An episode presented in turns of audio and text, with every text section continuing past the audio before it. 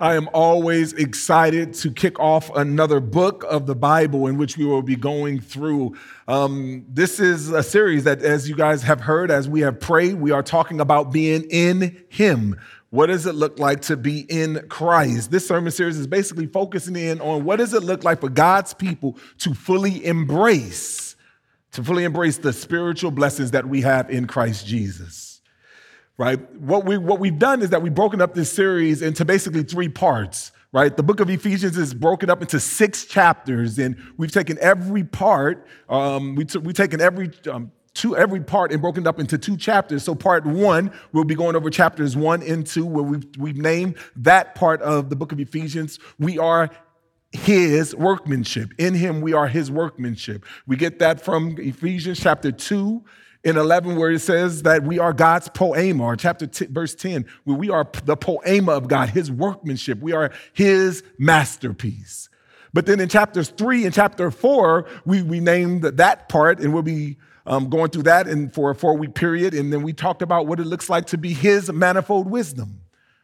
His manifold wisdom, that we see that in Ephesians chapter 3, 10, and then finally, the last four weeks, now we're in the book, now we're in about July, we're to be going through chapters five and chapter six. And in chapters five and chapter six, we'll talk about we are his children.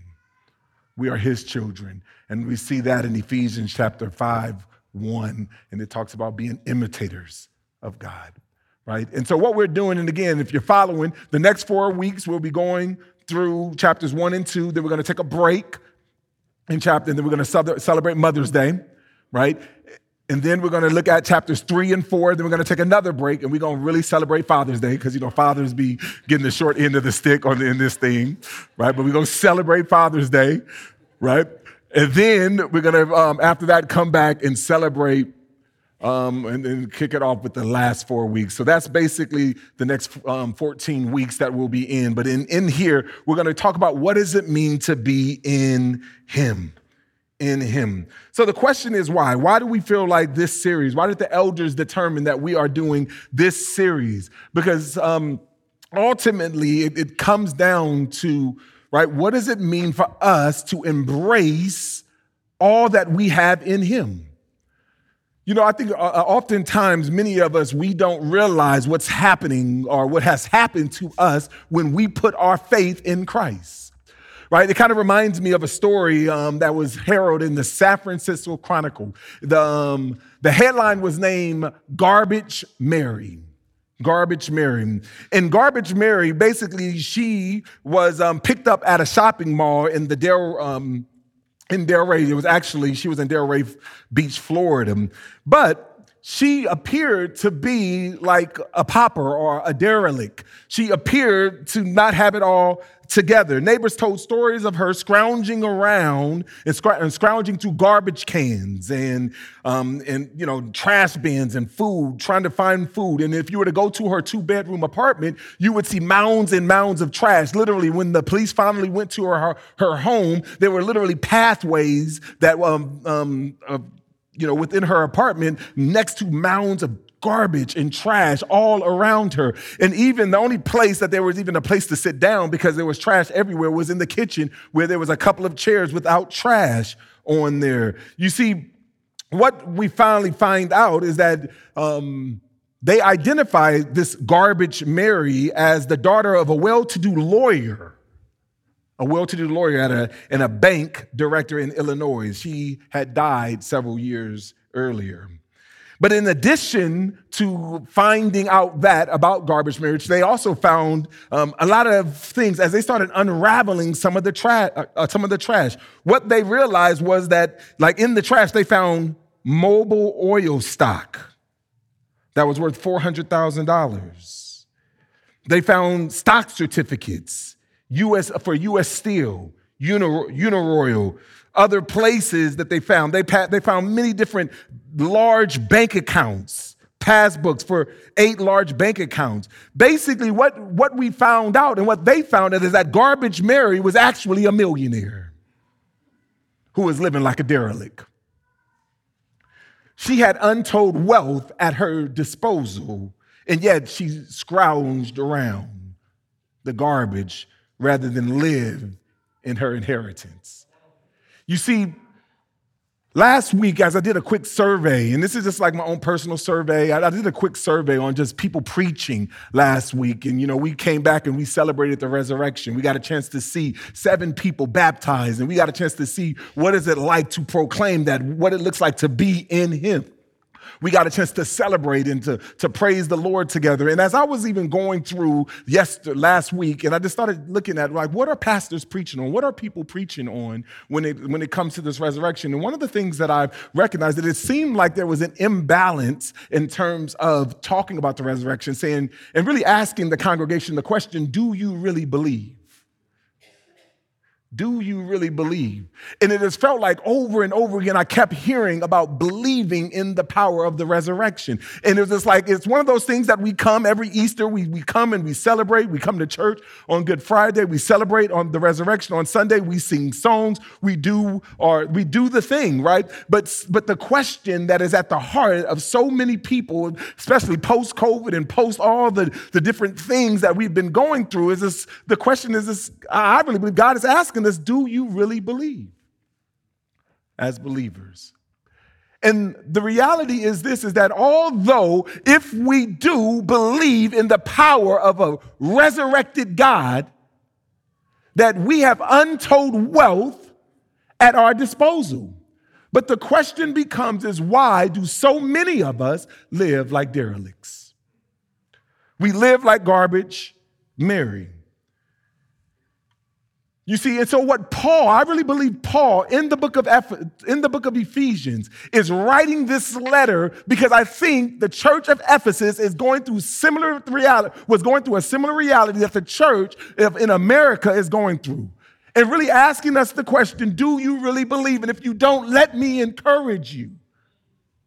What it means to be in him. That throughout this book, we're going to see that title or that phrase in him mentioned over 27 times in these six chapters. In chapter one, he just lays the foundation in, in verses three through 14. He says 11 times, or I'm sorry, 17 times. Dang, I think it was 14 times. It was one of those times. Go fact check me and count. But 10 to 20 times it is in there talking about what does it mean to be in him. What does it mean to be in him? Right? And Paul wants us to know. And today he kicks off this passage and he kicks off this book with the longest run on, since, run on sentence in all of the Bible. That from chapter verses one, chapter one, verse three, all the way to verse 14 is one sentence in the Greek. And I really believe what we are seeing that this run on sentence is a passionate sentence that the apostle the apostle Paul comes out and says, I really desire for you to get what it means to be in him. Stop living like garbage Mary. Stop living like a derelict. Stop living like you don't have access to power.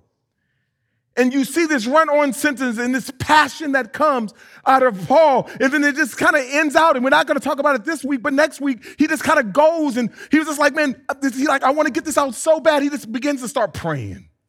He said, I just pray that you guys would just get this. What does it mean to be in him? That he just says, like, I, like my words are not enough to convince you. I'm just going to pray that God would open up your hearts, that would open up your minds to be what, what it means to be in Him. But in this large run on sentence, this passionate sentence that Paul is starting off to the church of Ephesus, he gives us three parts for us to look at.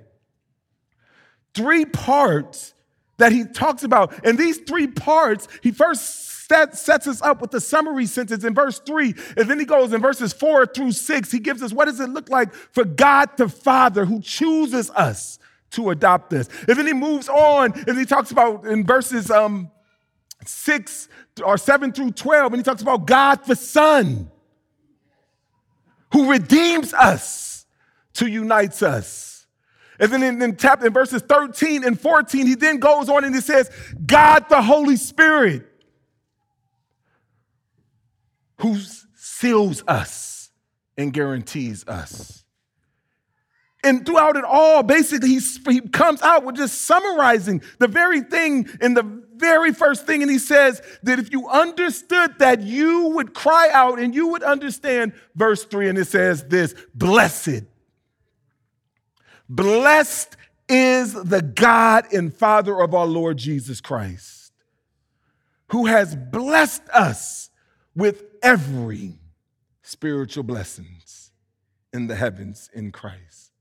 I don't know about you, but I did some studying on that word in the Greek, what every means, and what it means is every. It meant the totality, it meant all. That means basically what he is saying is that God has given us everything that he did. He did not hold back when giving us blessing, when, when pouring out spiritual resources for us to connect with. He said he has blessed us and blessed us with every spiritual blessings in the heavens in Christ. And he uses that word in Christ. What does it mean to be in Christ? It means to find your identity in Christ. It means to be baptized in Christ. It means that to say what Paul said that I no longer live, but I am now to live as Christ, to die as gain. It's Him that shines right? We, we talk about here at the church, we talk about what does it mean to be a gospel centered believer. And to be a gospel centered believer, we, we say that it means that to be a gospel centered believer, it means that we have both understand our identity in Christ, both individually and collectively, but we are also fluent in the gospel, that we know that the gospel speaks more to this life after death. It's not just the get out of hell free card. That God is called, what does it look like for us to be in him. And what does it mean that He has given us every spiritual blessing? And so, really, where we're breaking this down, what I'm going to do is break this down into two parts. One, I want us to show how He just explained to us every spiritual blessing, and that's part one. And then the second part of it is I want us to go and talk about here. Here are five ways to continue to cultivate hope in what Christ has given us. All right?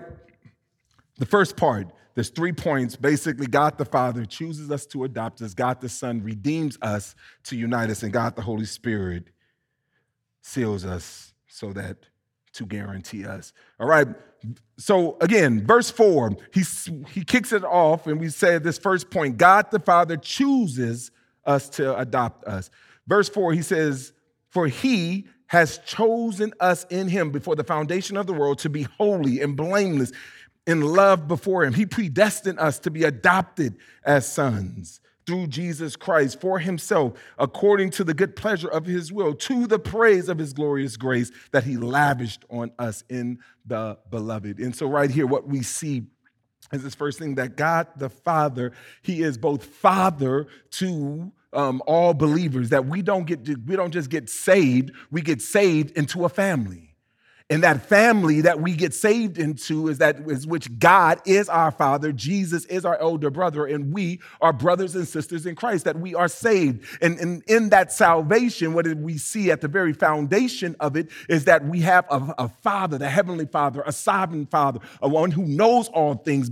And he comes and he says, He has chosen us before the foundation of the world. What, you know, as we begin to reflect on just God's choosing one of the things that I recognize is that God, who is omniscient and omnipresent, knew when he chose me, he knew my life story. He wasn't like, I'm choosing you, but I'm kind of having hope that this is going to turn out good. He knew exactly how my life was going to turn up. He knew my failures. He knew my shortcomings. He knew the good things that I was going to do and the bad things that I was going to do. He knew it all. And guess what? Before the foundation, he says, I want him on my team. I want her on my team. That from the very beginning, he said he chooses us for the foundation. He knew your life, but he has decided to choose from eternity past. And not only did he decide to choose you, he says, I'm going to unleash every spiritual blessing that I have in the heavenly realms. And I'm going to allow you to identify in the family of God that is connected with my son. And so in here, we see this. right? And the reason why he tells us is that he is going to take broken people and he's going to present us as holy and blameless to God. And what I love that is as holy and blameless to God. He didn't say he was going to present us holy and blameless to one another, but holy and blameless to God. You see, how does he help us to be holy and blameless to God, but not to one another? You see, there's this person in work that we're going to see in the Son that he presents to us. And that, that when we come before him, he doesn't look at our sins.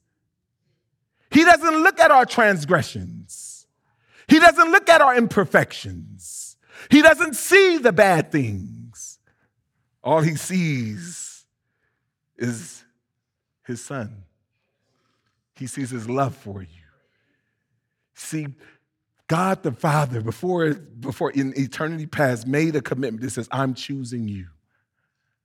But what I love about the passage is like, I'm not just choosing you to save you. I'm not just, uh, just freeing you from guilt. That's not what this is about. He says, I'm choosing you to adopt you. I'm making you a part of my family. So, you know what? All those bad things that you do, it's going to be a, a poor reflection on me. But guess what? I'm still choosing you because you're mine. You know, all those things that, like, all those times that you feel ungrateful for all that I've done for me, even choosing you, guess what? I'm still choosing you because you're mine. And I'm not going to just free you from guilt. This is like Christianity is not just a guilt free life, it's a, it's a life of adoption. And I'll never forget had the privilege of seeing this a small piece of this with being able to adopt a couple of my children. And I remember Angie and I, we, we, we just made the decision. It was like, we want to go, we want to, to adopt. And I remember in that time, we were just like, God, we, we don't know exactly like who, but we had a couple of prayer requests and what, you know, the type of person that we want. And so even before, we were praying for the type of people that we, that we want. We prayed specifically for two biracial kids that were younger than my oldest son at the time. You know, and so we went through that process and, you know, we went through and we went for months just waiting and praying and asking the Lord. And I'll never forget that there was a day that came that we got a call from one of Angie's parents, or not parents, yeah, actually Angie's parents, and said, hey, there's someone that's in your family down the line that you've never met before, but they had, they're maybe losing their kids. And I remember, you know, us saying it was like, but, you know, and so, but why don't you call them? And so we reached out to them and says, hey, we're just in the process of adopting and we're we're looking for people. And they was just like, no, you know, they're gonna get them back or they're just going through some hard times and so on and so forth. And we was like, okay, well, we'll just know that we're praying. And so we began, we kept on praying about literally about six, seven months later, we got another call from them. And they were like, hey, you know, are you still looking? It was like, we've been praying. We've been waiting, you know. And they came out there with two biracial boys that came that, that went in. So we started getting involved in their lives and we didn't know. And so even on the date of the court, we went to the court and we didn't know if the, the, um, the judge was going to end rights. And so we were there. And it was one of the saddest but also most grateful moments in my life when he ended, right, paternity and maternity leave, but then he made the statement Is there anybody in here that are willing to be with them? And Angie and I was willing to say, Yes, we choose them. We want to adopt them. And I remember like going through, and from that time, we were able to bring them home. And it's like through all the time and just praying for them and being with them. And then even at the at the very end, I remember when that the day we were online and because we were they were in another state and we were online, and I remember the judge making a statement. He says, Hey, you know what? I want you to know this. And he says, In America, you can write out your natural born children out of your will. He says, but according to law, if you choose to make this adoption, they are forever, permanently in your will. There's nothing that can take them away. And it was at that moment that I was able to see what God was saying, where He says, The Father chooses us and He adopts us. It's not that He made a mistake. He's saying, No, I am choosing you from eternity past, and I'm going to keep you in my family into eternity future, that you are in me, that you're king's kids, that there's nothing you can do. There's nothing that I that he can do that can write us out of his will. That we are in Him. We are in Him. God the Father adopts us. He chooses us and adopts us. Why? And how does He do that in verse 6? I love it that in verse 6 He says, To the praise of His glorious grace that He lavished on us in the beloved one. He lavished on us. And if we were just to simply read the words that we see this idea what does it mean that God to lavish his grace on us. Just listen to verse, you know, in 7 and 8 and 9, right? It says, In him we have the redemption through his blood, the forgiveness of his sins, according to the riches of his grace, that he richly poured out on us with all wisdom and understanding. He made known to us the mystery of his will, according to his good pleasure that he purposed in Christ as a plan for the right time to bring everything together, both things in heaven and on things on earth. In him, we also have received an inheritance because we were predestined according to the plan of the one who works everything in agreement with the purpose of his will, so that we who had already put our hope in Christ might put um, bring praise to his glory. You see, in here, we see that transition. God the Father chose us to adopt us. And how did he do that? God the Son came and he redeemed us to unite us. And God didn't just kind of say, hey, what does it take? God says, I'm, I'm, I'm breaking the bank. I'm breaking the bank. And he says he's lavished on us, his beloved son. He, according to the riches of his grace, he richly poured out in there. And there's a couple of key words. let me get kind of seminarian for you for a little bit. Right? There's a couple of key words in there. That word redeem, it doesn't get to the core of really what we're saying. In the core, you don't really get it. You won't really understand it. Basically, that word redeemed is in the Greek word is ex agorazo. What ex agorazo means is that that word means that God, he says, is the word that it says like he's basically, he's cornered the market. He's cornered the market. He, he, he purchased us. He's redeemed us. He's cornered it. Basically, what it's saying is it's sort of like, let's just imagine, like if we were to talk about toothpaste. What Jesus did, he says, listen, not only am I going to go buy all the toothpaste on all the shelves, I'm going to buy all the companies that produce toothpaste. And not only am I going to buy all the companies that produce toothpaste, I'm going to buy all the materials and the ingredients that you use to make toothpaste.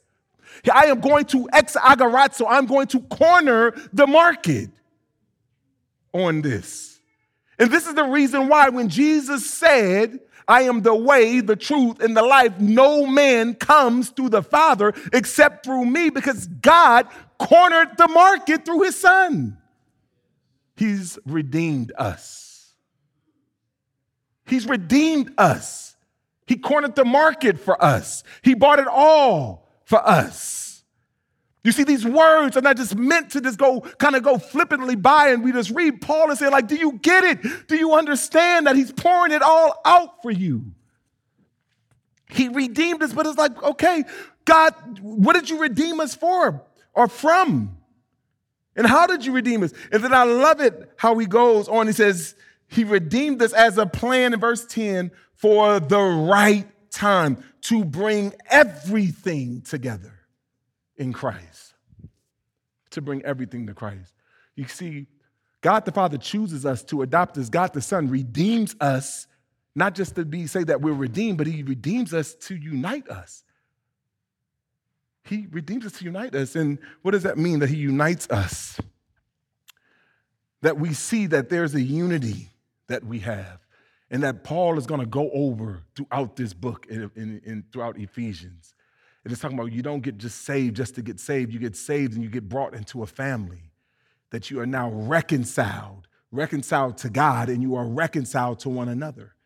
that we come and we are a part of his family, that in everything, that is the, the beauty of his grace. And this is again the reason why when we sing hallelujah, that we're saying that we are proclaiming that God lavished his grace on us through the redemption of his son to unite us together to sing our hallelujah together.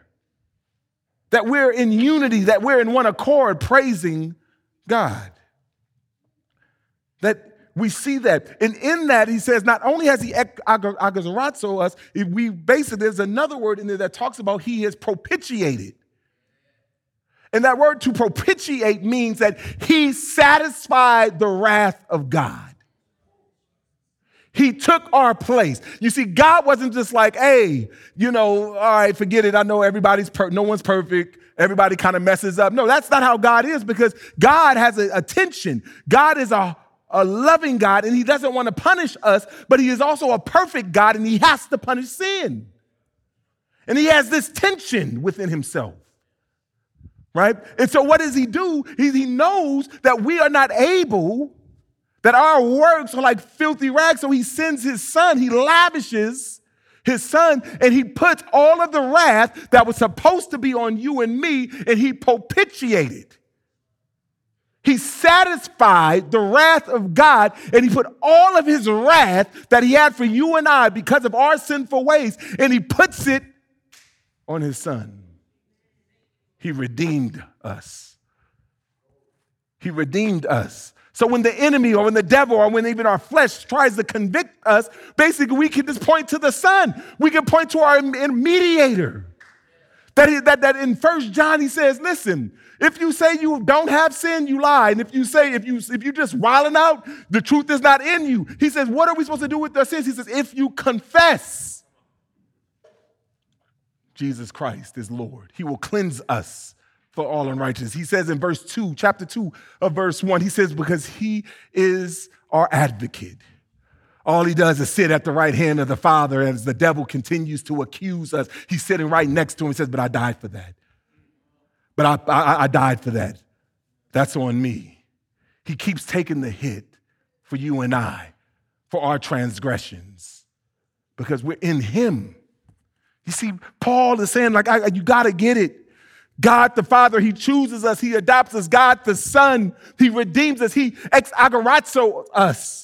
He propitiated our sins for us. He did it all for us so that we can be united not with, solely with him, yes, of course with him, but also with one another. That he redeems us to unite us. But then we finally see God the Holy Spirit. He seals us and guarantees us. He's like, well, how do I know? How do I know if I'm a part of that? Well, the Bible tells us in Romans chapter 8 that the Spirit bears witness, crying out, Abba. It's that thing, it's that person that's within you that all of a sudden things that you used to do that you no longer can't do. Because the Spirit is just like testifying. It's just like, man, I thought that I can just kind of hang out and not kind of, you know, be about the Lord's business. But every time I just feel like there's something missing. And it's, it's the Spirit because the Spirit loves to be in fellowship with His people. And so, how, how do we know it? He says, listen, this is how in him, verse 13, we see you were sealed with the promise of the Holy Spirit when you heard the word of truth, the gospel of your salvation. And when you believe, the Holy Spirit is the down payment of your inheritance until the redemption of the possession to the praise of his glory. So, what he's saying right here is that from the time you put your faith in Jesus Christ, God baptizes you in the Holy Spirit. At that point in time, you are then baptized in Christ and raised into the newness of life. What we do when we baptize, every, when, we do baptize, what we do is it's an outward expression and confession of what internally has taken place. That we are saying that I, no longer I that lives, but it's the Christ that lives in me.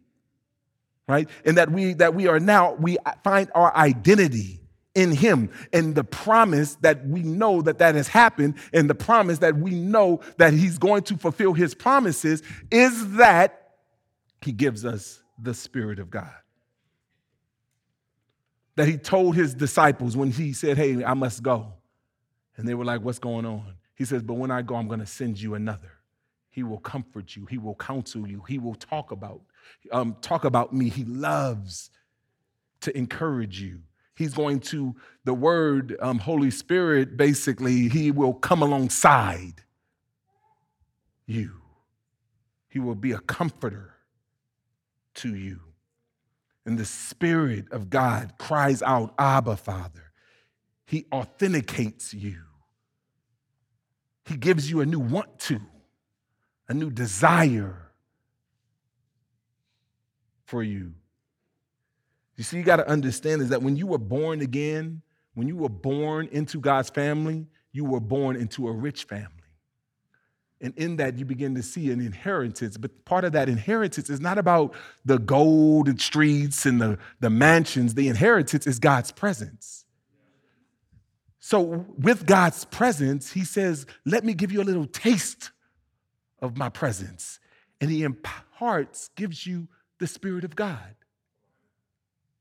And as we now dwell, the Spirit of God, we become the temple of God. And this is like a down payment. I don't know if they still do it, but y'all remember layaway? Do they still do layaway now? A, couple places, a couple places. But the layaway process would be like right before you would go and you would gather all this stuff that you would want or that you would get, and then you would go and you would put down a certain percentage on that right there. And that percentage will let me know or let the store know that, hey, this is mine, right? And I'm going to go away, I'm going to come back, and I'm going to finish the payment. Now, we recognize that the layaway process was only as good as the person who put the down payment down. There were some people who didn't get their money back and never got that product. You see, it was only as good as the character. It's what God is saying through here is that the Holy Spirit, He seals us. He first puts this down payment on us. And then He goes, He says, But I'm coming back. And we trust the, God, the Holy Spirit, that He is going to make promise or make due to what He promised, that He will return right? And so what, is, what he does is that he says he's that in order to show that I promise to return, he uses an insignia that we see that in the Old Testament that we see as a seal. And that seal would be a thing that was like, it was the mark of the, the, the value. And that seal was worth whatever the value of the person who sealed. And he says, I am sealing it with the Holy Spirit to let you know. And then in that, this, that sealing of the Holy Spirit, that presence of the Holy Spirit is my guarantee that I will finish the work that I've started in you. You see, Paul starts this off and he says, We have been blessed with every spiritual blessings in the heavenly places for those that are in Christ, in which God the Father chooses us to adopt us. God the Son redeems us to unite us. And God, the Holy Spirit, seals us and guarantees us that He does this. And He goes through all of that so that we may understand, that we may embrace, that we have access to every spiritual blessing in Christ Jesus. That if we are in Him, we are a people of hope. And so, in these next five minutes, basically, I want to give you five things Five things. These five things are just here because I'm not going to go deep in them now because these five things that we're going to see throughout the book because I really believe Paul, what he was doing in, in the first, um, in verses 1 through 14 is that he creates this run on sentence and this passionate statement and he's framing the whole book that he's just going to unpack for us throughout the rest of this time of letting us know what does it look like to be in him. All right. And so here's five ways for us to cultivate our hope in Christ's workmanship.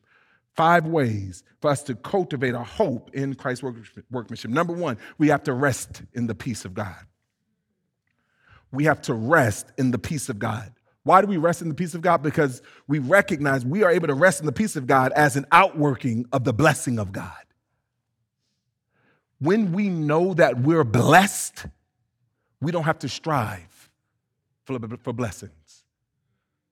Paul says, I am controlled, I am compelled by the love of God. We work out of our blessings, we don't work for our blessing. Number two, it talks about regard yourself as a prisoner of God. You're going to see this over and over and over again throughout. Paul says, as a prisoner of the Lord. What I love about this passage is that if you looked at the very first verses of this of, of chapter one, he says, to those who are faithful. Paul is writing to those who have already made the conscious decision I'm your prisoner, God. I'm your doulos. I'm your bondservant. It's hard. I don't get it. I don't understand it all, but I'm in. I'm all in, God. So we regard ourselves as a prisoner of God. Why? Because this is the way we respond to God. We respond to God as prisoners. And so, just again, as you go through, just keep listening to a prisoner as a prisoner, as a prisoner of the Lord. Like Paul just talks about, he's writing this to the faithful. Number three, we got to respond in praise to God as a way to remember that he's God. What do I mean? What I didn't go over in these first three blessings, and in three parts, there were three praises. Just go back and read verse six. To the praise of his glory that he lavished on us, the beloved one. So God the Father chooses us and adopts us to adopt us. Why? So he basically says, praise him for his glorious grace. God the Son redeems us to unite us. And he says, verse 12, so that we who already put our hope in Christ might praise him to his glory.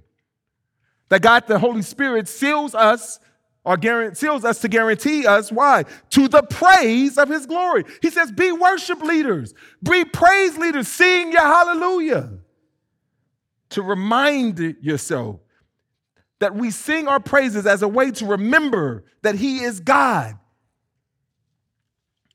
and then he, he tells us in verse four, I'm not verse four, the fourth point, fourth way is to remember to pray to God. Remember to pray to God as a way to cultivate uh, your faith in God. In this book, there's two, I believe, spontaneous prayers. Two spontaneous prayers in this book. Paul says, Man, you don't get it. I want you to get it. I want you to understand the, the, that God has blessed us with every spiritual blessing. And, and he's talking about the Father, the Son, and the Holy Spirit, how he's lavished all these things. He says, Listen, I just pray that God would just strengthen, like I just pray that God would reveal and give you wisdom and revelation. Then he goes, He says, Because you were dead in your transgressions, that but you've been made alive in Christ, that He has made us this workmanship, and that He's torn down the dividing wall between God and man and between us and one another. But in Him there's neither Jew nor Gentile, slave nor free he just goes through and he's just kind of, I just see like Paul just like just going because he's just passionate about this whole book. And, and like he's just talking fast, like I'm talking now. He's just like, like God, I just want to get it out. I just want to get it out. And then he goes all the way. He says, because we are his manifold wisdom, that the, the church, we are his manifold wisdom. And then in chapter 3, verse 14, he says, listen, I just pray that they, for the strength that he's just like when, when he's tired of just words, that words can't put it in, words can't explain, that you can't get how rich you are in Christ. He just says, Let me just pray for you, church. So we got sometimes we just got to remember to pray to God as a way to cultivate our faith in God. And then finally, we got to regularly commune with God as a way to fellowship with Him. We got to regularly commune with God. And so, what we're going to do right now is that we're going to take communion. We're going to spend, we just spent 12 weeks from January through March, just talking about cultivating the spiritual disciplines. We said that spiritual disciplines are not a sign of strength, they're more of an admission of weakness. And the reason why we discipline ourselves, the reason why we do things like this is that we are to be reminded that we are weak. And that oftentimes, instead of living within the wealth and the richness of what we have, we too, much, too many times live like garbage Mary when we have access to all these riches. And so, what I want us to do is, I want us to pass out the elements. And as we pass out the elements, I want us to, to reflect I want us to reflect on the riches of God. I want us to be reminded that God has poured out every spiritual blessing. I want us to think about God the Father who chooses us to adopt us. I want us to think about God the Son who cornered the market for us, right, in order to unite us with Him. I want us to think about God the Holy Spirit who seals us. So instead of trying to push the Holy Spirit down and that conviction down, like we want Him to live. He, we want Him to be, want us to be reminded that He is a good God that has poured out every spiritual blessing for us, that this is not a message about striving. This is a message about abiding. This is a message about being in Him and recognizing all the resources that we have in Him. So, my question is, is the same question that I believe that many pastors were asking Do you really believe?